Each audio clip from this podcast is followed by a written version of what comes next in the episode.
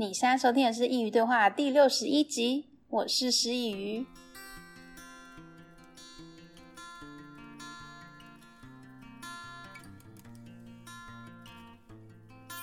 大家晚安，中秋节就要到来了，不晓得前几周你们都过得如何呢？我希望你们可以在此刻闭上眼睛，然后深呼吸，感受一点点存在的美好。但我想，还是有一部分的你们可能过得不是很理想。在生活中充满着各种挑战，甚至有一点点失望，还有无助，有这种感觉我都能理解，没有关系的，因为就我个人这几周的感受也差不多如此，也不单单是我自己，就连跟朋友之间也都是如此，处在低潮还有选择期。随着九月的第三周到来，我们的心情呢都有多了一点点淡淡的幸福感，当然我希望你们也是如此。有一天休假，明明我就已经醒来了，可是我却不想醒来。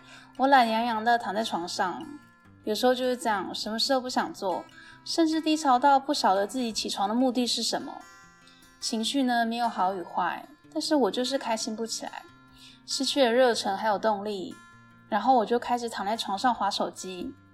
我知道很多励志文都在告诉着我们，如果醒来的第一件事就是用手机，是一件非常糟糕的事情。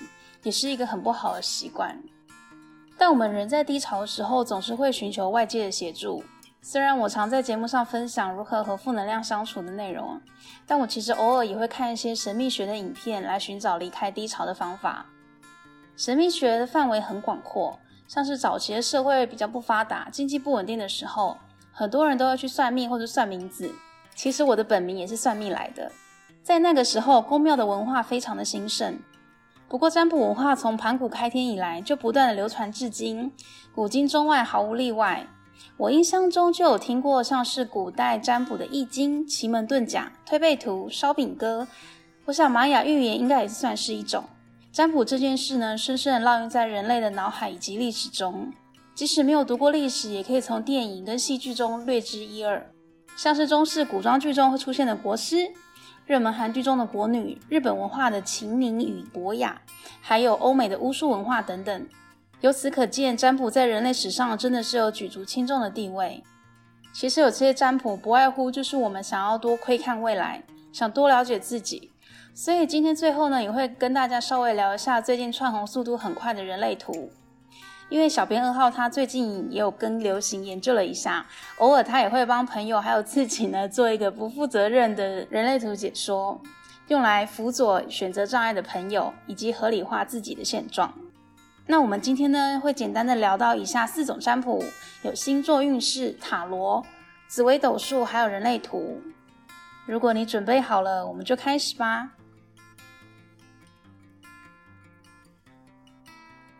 首先，第一个要分享的呢，可以算是现代人共同的话题，那就是星座。不论你相不相信星座，我相信在现代人的日常生活中，应该随时都能够听到。星座呢，最早出现在公元前两百七十年，由希腊诗人阿拉托斯的著作《物象》中就开始出现。星座呢，不只是一个很好用来破冰的话题，它应该也可以算是现在人的基本常识。有人说它也是一种统计学，但我甚至呢，觉得它可以是一种语言。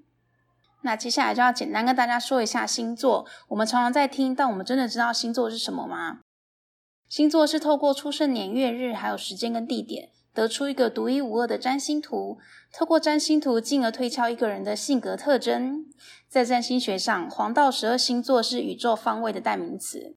黄道十二星座代表了十二种基本性格的原型。我们在出生时，各个星体落在黄道的位置上，而这些就代表了一个人先天的性格还有天赋。黄道十二星座象征是心理层面的，反映出一个人行为表现。于是将黄道分为十二个星座，称为黄道十二星座。依次有白羊座、金牛座、双子座、巨蟹、狮子、处女、天秤、天蝎、射手、摩羯、水瓶、双鱼。以占星学来说，一个人最少会有二十二个代表的星座，分别是第一到第十二星宫，还有最常听到的太阳、月亮、水星、金星，一直到冥王星。每个星宫还有行星的关系，分别代表不同的象征还有意义。而星盘中的每一颗星一定会落入一个星座，还有一个宫位。这些星有的是太阳、月亮、水星、金星。星座上所说的太阳星座、月亮星座等等，就是在这边出现的。因为我很常看唐启阳的节目，那他有曾经有介绍过这些，像是太阳上升、月亮的解释。上升星座呢，会属于包装之后的自己；太阳星座属于原来的自己；月亮星座呢，而是私底下另外一个自己。所以最近网络上都流行说，三十岁过后都要看上升星座才准。或许是因为三十岁过后，我们决定要好好的包装自己，用一个不同的面貌来面对这个世界。然而，太阳星座有点像是我们天生的配备，要如何善用这些特质？我觉得这也是一个很正向的思考点。而月亮星座呢，就被大家当成是感情的代表。但我觉得是因为越亲近的人，越容易看到我们私底下的一面。所以，如果从不同的面向来说的话，其实这些都是蛮有逻辑性的。所以，星座它其实不是只有十二种性格。也就是说，像我是处女座好了，那我或许有些处女座的特质，但是不代表我全部的特质都会像，因为你可能还要参考我其他的，像是上升啊、太阳啊、月亮啊这一些，才能定义我们这个人。所以有些人他说他不相信星座，那也是对的，因为他说星座是有点类似统计学，他觉得那世界上这么多个处女座的人，怎么可能每个人都发生一样的事情？那这边就有给你解释，那是因为每个人在出生的时候，他们的宫位啊跟星位都不一样，所以每个人个性都会不一样。即便你们有相同的星座，但并不代表你们是同样的人。但是我觉得星座还是可以参考啦。有时候看那些星座运势啊，我觉得它必然是一个宇宙行星整体的移动。那我觉得这些多多少少都可以参考到你的生活。那如果你觉得不准也没关系，你就当做是一个娱乐，看看就好。好，以上呢就是星座的部分。那我们接下来要说的是塔罗。塔罗牌呢，我想是应该是 青少年女生那段时期会一直讨论的话题，因为女生最喜欢算的就是感情啊什么的，所以我相信大家应该对塔罗并不陌生。但即便我们这么喜欢的去算塔罗，我们真的了解塔罗他在说些什么吗？那首先呢，塔罗它是一套从十五世纪中期于欧洲各地流传的占卜卡片，流传至今正在使用。在十八世纪后期，一些塔罗开始透过阅读塔罗牌还有纸牌占卜的方式发展至今。塔罗里面呢，有各种元素符号，结合了多国神秘学，例如埃及神话、星座，还有数字符号、象征学等等。它是一套严谨的占卜系统，在众多的占卜系统中，塔罗牌可以说是最欧洲的一种占卜了，因为它的图像包含了国王、王后、骑士、侍者，还有隐士、天使、恶魔等等。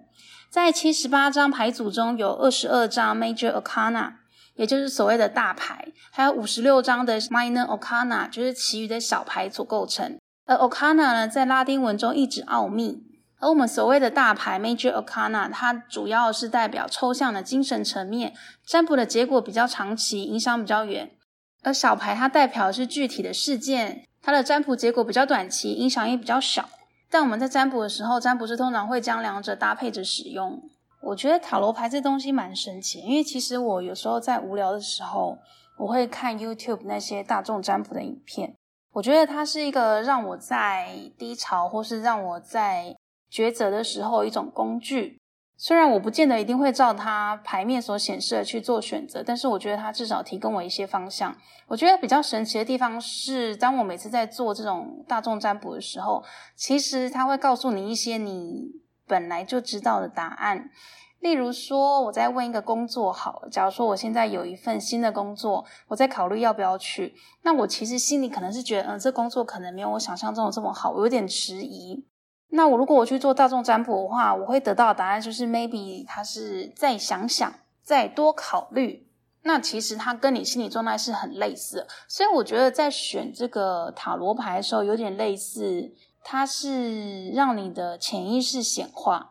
你在无意之间去选这个牌，但其实是你的潜意识，它有话跟你说，然后用牌的方式，透过占卜师的嘴说出了你想听的话。所以我觉得大家也可以不用那么迷信，但是我觉得如果你真的找不到方法的话，或许你可以试试看。它能够流传至今，我相信它一定有它的神秘的地方。好，那塔罗牌就到这里，因为塔罗牌非常的奥秘，那我们能说的也就这么一点点。有机会的话，再专门做一集塔罗牌，如果大家有兴趣的话。接下来呢是要介绍一下紫微斗数。紫微斗数其实我们常常听到，它是中国道家一种传统的算命方法，记载于《道藏经》。而紫微呢，指的是北极星，利用一百一十五颗星曜不同的意义，阐释人生命运的万千现象。紫微星为诸星之首，所以称之为紫微斗数。以人的农历出生年月日还有时间，依固定的公式排列命盘，分列十二个宫位。它这边跟星座蛮类似，它也是十二个宫位，只是它这个十二个宫位的名字不太一样。这包含了命宫、兄弟宫、夫妻宫、子女宫、财帛宫等等。然后用这个命盘呢，可以推算出一个人的流年运势。这边要分享一下小编二号他的一个故事。他自己呢，在很多年以前有接触过紫微斗数，是因为他一个朋友的姐姐，在一次的聚会中无意呢帮他试算，他就说他是一个天同人，说他是一个天性和平，但可能此生庸碌而且懒散。其实就有点类似星座，就是你都有一颗属于你的星星。像紫微斗数里面的话，有太阳、天机、巨门、贪狼等等，有十四颗主星。那它的主星呢，就是天同星。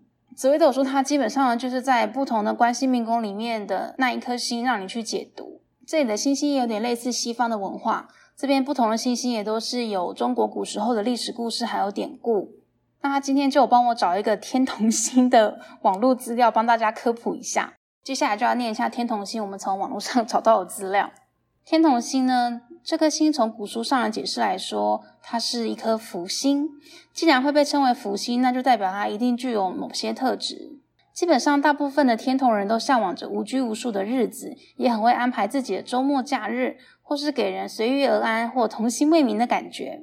如果家里的条件允许的话，他们通常是喜欢依靠在大人身旁的，因为对他们来说，只要上面有人撑着，自己就可以过着惬意的生活。或许对某些人来说，认为天同人有点懒散，不过这应该也可以解释为，他们认为与其自己动手完成，倒不如让更有能力的人来做，这样不是更有效率吗？但是天同人不太喜欢在压力大的环境下工作，所以不太会将创业当做人生的选项，反而他们喜欢带有点变化性，还有兼具玩乐性的工作，最好能够维持他们工作与享受生活之间的平衡。除此之外，他们也不会太主动和人起冲突，所以大多都有不错的人缘。我觉得这蛮准的，因为小编二号他确实就是这个样子。他真的为人非常的和善，他也不太会跟大家起冲突。真的有什么事情的时候，他总是能笑笑的，笑到后来我都觉得他有点奇怪。就明明发生一件很难过的事，可他却还能笑得出来。而且他的人缘真的也不错，所以我觉得紫微斗数，或者是星座啊等等，这些应该都是有一定程度可以参考。我觉得这些神秘学的东西，大家也可以不用一次就否定它，因为这个东西它能够从千古年代一直流传到至今，它一定有它厉害的地方。好了，最后我们今天要来讲的是人类图，呃，为什么会被归类在这边？因为它也是要输入你的出生年月日，然后你就会得到一张属于你的人类图，就有点类似紫微的星盘这样子，所以被我们归类在占卜这一边。但它其实不算是占卜，它算是我们现代一个比较新颖、了解自己的一个工具。那什么是人类图呢？你也可以说，人类图是属于一张自己的人生使用说明书。它解释的范围呢，涵盖到意识还有潜意识这个层次，所以你可以看清楚完整的自己，了解自己的本质，也可以察觉自己是如何被外在的环境还有文化所制约，然后如何善用自己的天赋。人类图强调每个人的内在都有独特的引导系统，足以让我们做出正确的决定。小编号他真的是一个非常博学多闻的人，因为他最近身边有朋友在做人类图，所以。所以他自己对人类图也有一点点的了解。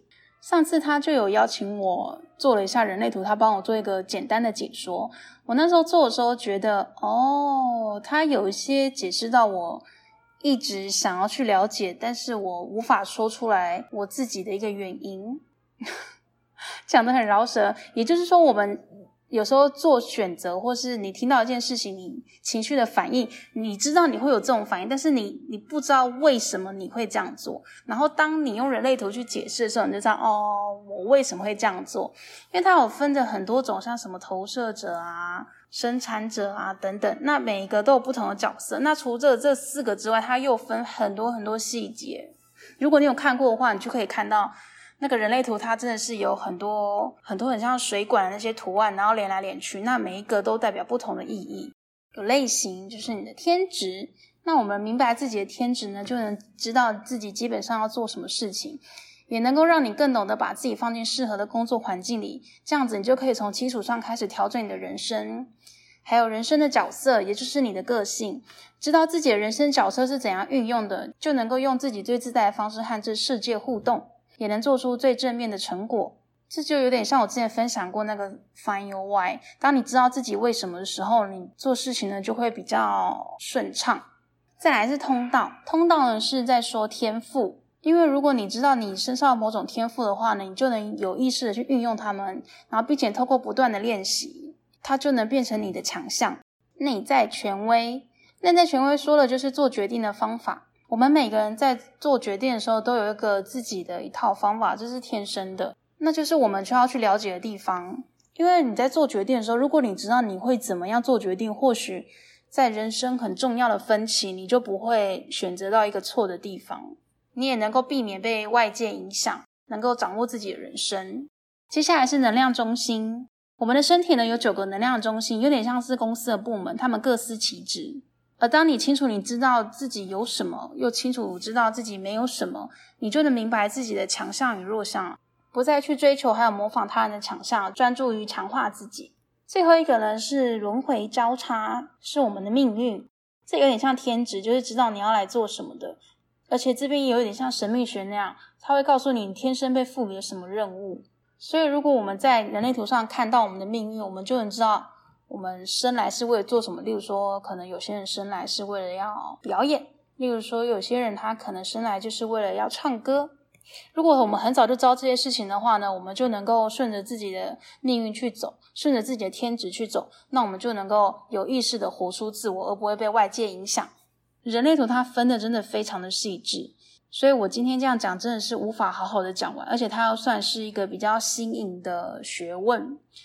据小编二号的朋友说，他在人类图这门学问预计要学七年才有办法学得会。如果你有看过人类图的话，你就会知道它那个密密麻麻的表格，还有一些黑色、红色的那种通道。如果你没有学过，你真的是看不懂那张图到底代表着什么。而且现在人类图非常的火红，你只要打人类图，应该就能找到了。我觉得这个有点像是这种性向测验什么的，就是以前学校老师会给你去做一个测验，告诉你以后在选填科系的时候比较适合填哪一种科系。我觉得人类图也有异曲同工的之妙。好啦，那以上呢就是今天分享四种占卜的内容啦。其实神秘学呢已经就是融合在我们的生活之中，不管你信的方式是哪一种，其实内容都是差不多的，只是他们表达还有呈现的方式不同，但这些都是我们可以利用的工具。我们想要利用这些，不外乎就是想要多了解自己，还有未来。就像我刚刚说，我个人其实不排斥，因为在低潮的时候呢，我们总希望有个人能够告诉我们要怎么做，能够帮助我们做选择。像我真的低潮到不行的时候，我也会去庙里拜拜。我还记得当年在伦敦的时候啊，有一度真的低潮到一个不行，很想找一间庙来拜，可是那边到处都是教堂。后来我在朋友圈里面问才知道哦，原来伦敦也是有佛光山的，所以我就找了一天休假去里面坐着，什么都没有想。虽然很常听人家说啊，神秘学都是怪力乱神，但我真的觉得它可以是一个了解自己的工具。